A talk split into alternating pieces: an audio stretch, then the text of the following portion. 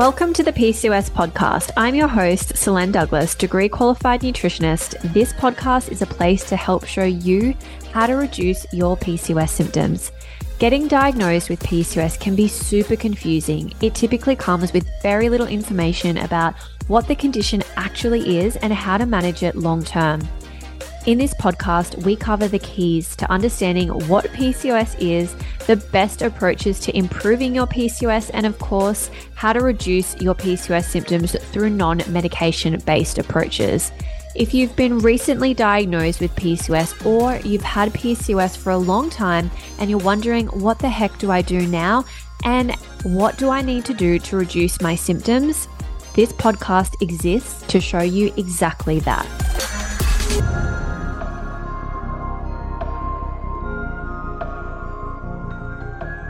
If you have PCOS and you want a strategic approach to help you lose weight, banish acne, stabilize your cycles, and reduce anxiety inducing hair growth, then I would love to invite you to register for my free PCOS masterclass. In this masterclass, I'm going to be breaking down my exact process that I use when I'm helping clients like you reduce and resolve their PCOS symptoms without medication. To get access to the masterclass, all you need to do is head to the link in the show notes, or you can access it directly by going to solainedouglas.com forward slash webinar hyphen registration hyphen EG, or you'll find that link in the show notes below. If you've been struggling to lose weight with PCOS, then you're going to want to listen to this episode. In today's episode, I am going to be breaking down three of the most common reasons why it can be difficult to lose weight with PCOS. And we're going to, I guess, have a bit of an insight into my brain and, and how I go about working out the why behind these things and then of course working out what to do.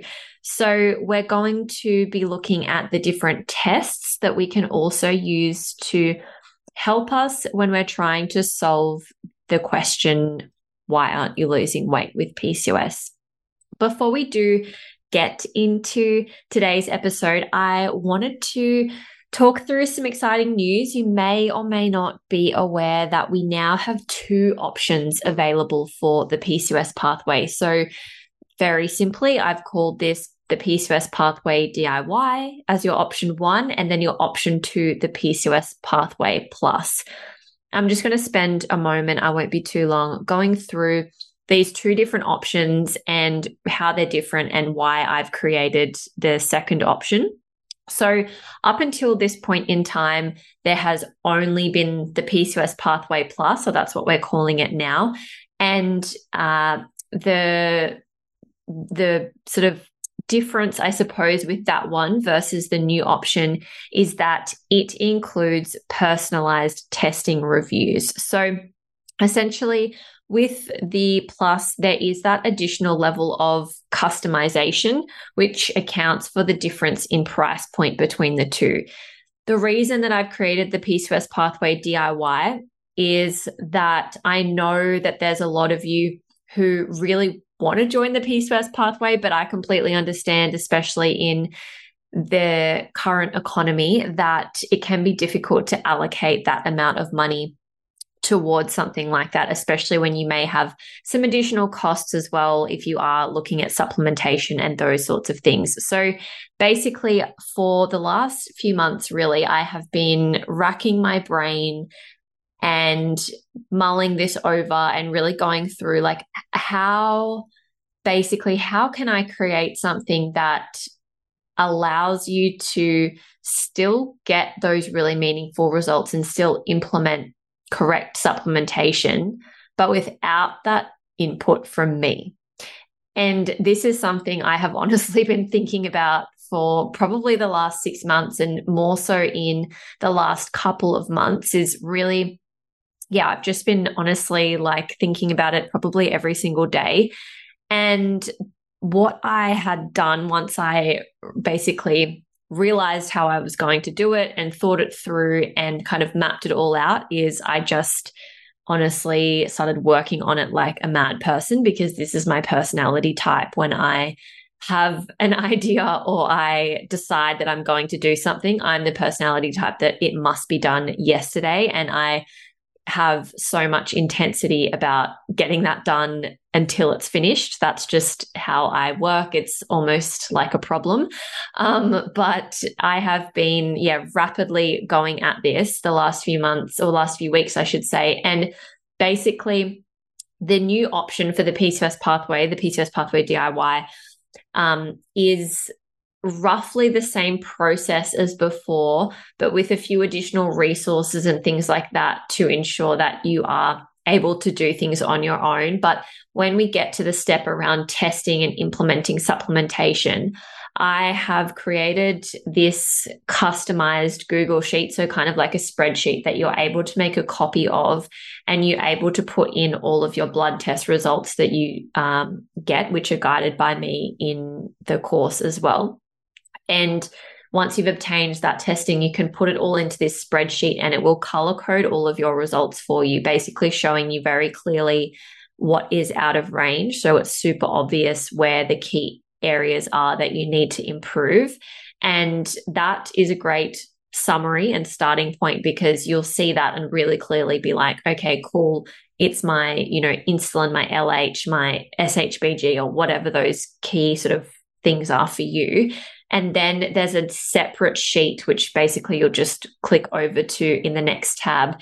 And that will actually allow you to just select what your key issues are. So if it's high LH, if it's high insulin, you'll just be able to click that. Um, and you'll know that because it will all be highlighted in red for you. So you'll just be selecting what your areas for improvement are. You'll be selecting, you know, if you're low in zinc, if you're low in iodine, any of those nutrient deficiencies as well. And then basically that will show you three different columns. So you'll have nutritional lifestyle supplements and basically it will summarize the key areas that you'll focus on. And then of course, the rest of the course is really dedicated to helping you to implement those areas. So as an example, whatever dietary strategies there are for high insulin, is in the course. Whatever uh, we're recommending around improving zinc levels is in the course, for example. So you will have that great summary and and the difference with the PCOS pathway plus is basically that um, you send us your test results uh, they get we, we go through them with a fine tooth comb and basically uh, put together a testing review for you, which is where we screen share your results, talk through each of them individually, and go through how it relates to your current symptoms, what we need to do specifically to address that, key time frames, all of that sort of thing, and then actually put together a customized supplement protocol for you. So that's the key differences between the two options. And that also accounts for the difference in price point as well.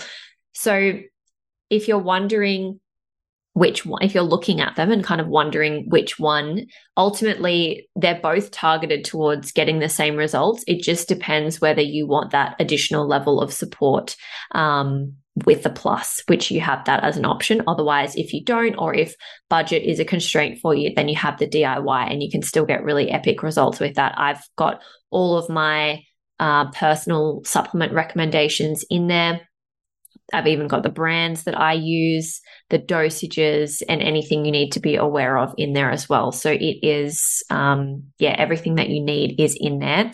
Um, at the moment, we are doing a Black Friday bonus as well. So if you haven't already, go and have a look at the website. Um, so it's just solainedouglas.com forward slash the hyphen PCOS hyphen pathway. Uh, otherwise, you can obviously find it through Instagram as well. Or the link will be in the show notes as well for this episode. And we've got the two different options laid out there really well with any Black Friday bonuses as well. They are only available for a limited number of purchases. So do be quick if you are thinking of joining. Now, Today's episode, we are talking all about struggling to lose weight with PCOS. So, this is a really, really common uh, symptom for PCOS, a really, really common battle. And there are many different reasons why someone could be struggling with weight loss, but I want to go through three of the most common. So, the first thing that we are going to look at is looking at more of a metabolic problem. So, the way my brain works is if someone is saying, I can't lose weight and I have PCOS, I am looking at why. And there are different ways that you can approach this. I, when someone joins the PCOS pathway, I, my first step is let's get some testing done because symptoms are one thing, but testing allows us to put some confirmation and some backing behind that symptom and really allows us to make those more informed decisions and ask, uh, answer the why. Um, but as a starting point, you're asking why, and the three core issues why there could be a problem would be thyroid, metabolic, inflammatory. There are other reasons, but if we think about sort of putting someone under one of those banners or in multiple of those, they're three of the most common. And it's actually quite easy or simple to work out which one you are just through testing. So if someone um, is coming to me basically and saying, I'm really struggling with weight loss, then I am thinking, is it a thyroid issue? Is it a metabolic issue? Is it an inflammatory issue? Could it be a combination of all three? And it's actually quite simple to work out which banner someone would fall under. So, testing is the answer, really. When we're looking at a thyroid issue, we want to look at a full thyroid panel. There's different variations as to what someone considers a full thyroid panel, but a really good starting point is TSH, T4, T3, thyroid peroxidase antibody, and thyroglobulin antibody. So they'll be listed as TSH, T4, T3, TPOAB, and TGAB.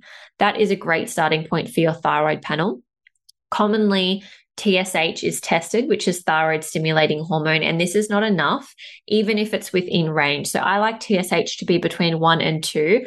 Conventional reference ranges usually will be between 0.4 and 4, as considering that particular marker as normal.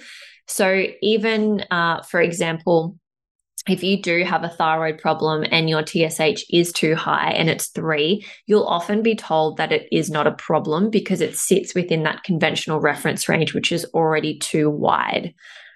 Whereas we want it to be between one and two. However, there is a big sort of caveat, I suppose, here where I have seen many people who do sit between one and two, but then they do actually have issues with either T4 T3 or their antibodies are very elevated. And that can be the reason why that person isn't losing weight. So, among many other things. So, basically, what I'm saying here is yes, TSH is important, but kind of only if we have the rest of the panel. If you are struggling with weight, then getting that full thyroid panel is actually a no brainer. Your thyroid is the gland that sits in the base of the neck it controls your metabolic rate. So if it is under functioning, it doesn't really matter what you eat. You're really going to struggle with losing weight. It's going to feel really challenging for you. It's going to feel like you're puffy all the time, like you're holding on to a lot of fluid.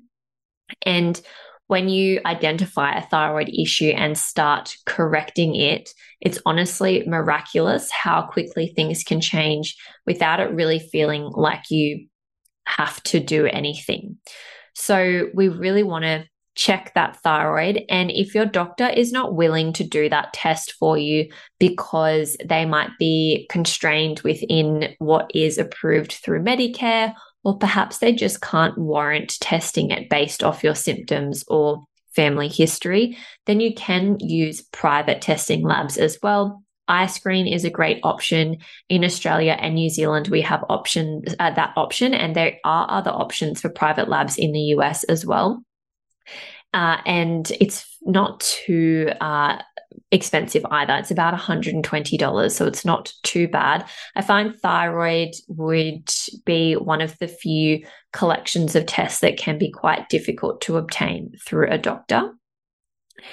So that's your thyroid. We want to look at that. And if we can see that your TSH, T4, T3, and antibodies are all within range, we can pretty safely put a line through that and say, that's not the reason that you're struggling to lose weight. And if it is, well, then we have a really clear and objective direction to work with. If, for example, the antibodies are very high, or your TSH is high, or your hormones are low, we can say there's actually a problem here with your thyroid. And this could mean that it is down regulating your metabolic rate. And we need to fix this problem in order for you to actually have a healthy metabolism and for you to be able to lose weight. And of course, once we know there's a thyroid issue, often the question then becomes why. And we might need to dig a little bit further. Some common reasons here will be nutrient deficiencies in things like iodine, iron, vitamin D, and zinc. Or if we're looking at the antibodies being elevated, perhaps there's an underlying inflammatory problem there. It may be the case that you need to look further into your gut, and we may look at using some antioxidant support in order to help correct that issue as well. Now, if we look at the banner of metabolic health and issues with insulin, what we're wanting to test is fasting insulin, fasting blood glucose, and HbA1c as a minimum. Now, this is by far the most common and prevalent issue within PCOS. And I do think that everyone with PCOS needs to be tested for this. I will also say that from my clinical experience, what I've seen to be true is that everyone with PCOS has a problem with this. It's just at varying degrees. And I mean this even in the cases where you're not struggling with weight. So, uh, we want to look at this sort of testing um, and we want to look at fasting insulin, as I said, fasting blood glucose, and HbA1c. Now, if you're not sure what the optimal levels are, there is a testing guide which you can get on my website or through my Instagram link in bio, which gives you all of these key tests and a bit of a summary behind each, as well as the key reference ranges for each. So do go and grab that if you want to. Inside the PCOS pathway, we go through all of these tests, but we also do go through some additional tests as well, uh, including different nutrients. So when your insulin is high, this you, by a mile is going to be one of the reasons that you're not losing weight. It is a huge handbrake for weight loss. And it doesn't mean that this is the only problem that is, is causing the issue with weight, but it will be a big uh, domino, I suppose, to work on. So insulin is our main fat storage hormone. And if you just think about that, then that means that when it's high and you're eating food, it's going to be pre directed or more directed towards fat storage rather than fat burning. And getting that insulin lower can make a huge difference for your metabolic function. The other thing that controlling insulin can do is really impact your food choices. So, when your insulin is higher, you are going to have a greater disposition towards wanting to snack more, craving a lot of sweet and sugary foods, and really looking for those quick acting carbohydrates. And you typically will tr- struggle to go longer than sort of two hours in between meals. And if we compare someone with a thyroid issue to someone with insulin, often someone with a thyroid problem won't necessarily be struggling with those problems. And they might even be saying, I don't really eat that much food and I'm not losing weight. So that would be one of the key differences. When it comes to reducing insulin, it's not about, you know, not eating or anything like that, but we really need to work on uh, redistributing your carbohydrates and getting control of your macronutrient balance. So basically, jigging your proteins, carbohydrates, and fats. This is a super simplistic explanation, but in very, very simple terms, having high insulin and high blood glucose means you have a degree of carbohydrate intolerance. And therefore, that is one of the key macronutrients we need to work on reducing, among other changes, in order to get that insulin down. And once we're able to control it, typically you're not going to have to follow perhaps such a strict low carb diet. And of course, the degree to which you may have to decrease that to get it down may also depend on how severe you are on that scale or sliding spectrum towards uh, type 2 diabetes. Because when fasting insulin uh, is high and you have insulin resistance and it gets worse and worse over time, then the unfortunately the long term outcome can be type 2 diabetes. Now, the other key area that we look at is problems with inflammation. Now, there's a lot of crossover between these areas as well, because when you have high fasting insulin and you're insulin resistant, you are going to have inflammation in your body. It is essentially metabolic inflammation. And the key tests that we can look at for this are liver function, cholesterol, and blood lipids, uh, high sensitivity CRP or C reactive protein, and fasting blood glucose. Getting that will give us a good overview of whether there's a high degree of inflammation in someone's body. However, I will caveat here that uh, these tests don't necessarily rule out inflammation. I see them very much correlated with metabolic inflammation. So when I have clients who have issues with their insulin or their blood glucose, they'll often have problems with their liver function and they'll often have problems with their triglycerides, which are in their cholesterol and blood lipids. And so we see that real crossover and communication between issues with the metabolism affecting um, things like liver function and even crude inflammatory markers like high sensitivity CRP. So, if you have problems with those inflammatory markers, again, we're going why. So, my first point of call to look at would be the metabolism and looking at insulin and looking at fasting blood glucose and looking at HbA1c. And if there are elevations there, that's likely the answer. If there's not, again, we're asking why. You can look at thyroid, you can be assessing gut health uh, and detoxification pathways as well, and then also taking stock of immune function. Uh, and with your liver function as well, if there's elevations there, often that can be due to a higher BMI. So, when we're looking at these three groups of tests, basically we're looking at thyroid function, metabolic issues, and inflammatory issues.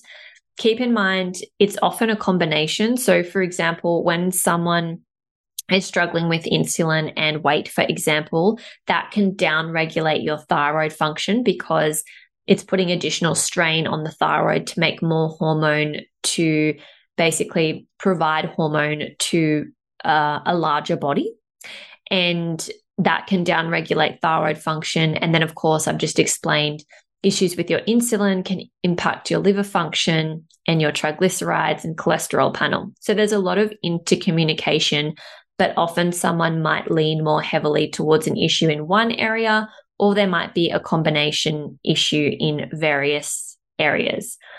Now, I hope that makes sense. But basically, when I'm looking at a symptom like weight, I'm thinking, okay, what are all of the core things that this could be? So, metabolic, inflammatory, thyroid, and then something that we didn't cover in this podcast would also be stress hormones as well, and thinking about cortisol levels. So, basically, I am looking and thinking about someone's symptoms. Are they struggling with things like sugar cravings, can't go longer than two hours without eating? Do they have more of the thyroid symptoms, which would be things like perhaps constipation? They don't really eat a lot. They still can't lose weight. They've got a lot of puffiness and, and water retention. So I'm thinking about all of these different symptoms and thinking about what's most likely. And then I'm getting that testing done to allow me to categorize that person under what the core issue is. And then once I know what that is, I'm reverse engineering into what are the most appropriate nutrition, lifestyle, and supplement changes for this person. And there is a plethora of different things that someone can be doing from under all of those different pillars, right? Like uh, lifestyle, supplementing, nutrition. I mean, supplements. There's so many different things you can do for any of these areas.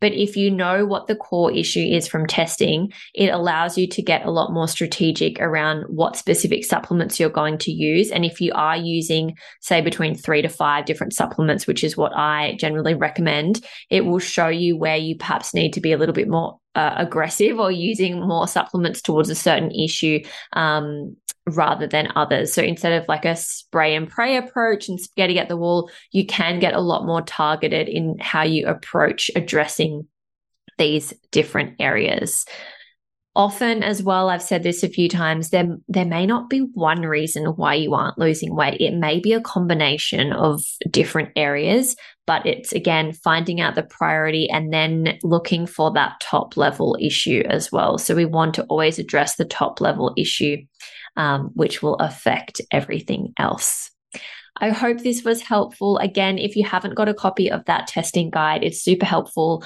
Uh, you can go and download it from the website or find it through the Instagram bio, I know so many people send me DMs and tell me how helpful that this guide has been for them in their appointments with their doctors. And even if they haven't chosen to necessarily join the pathway, they've gone and gotten this testing and gotten some better insight into their PCOS. So do go and grab a copy. It's super valuable. Uh, and I hope this was helpful. Thank you for pushing play today, and I will chat to you soon. Before you go, a quick reminder that any information discussed on the PCOS podcast is general in nature, does not take into account your personal health circumstances, and of course, does not replace medical advice.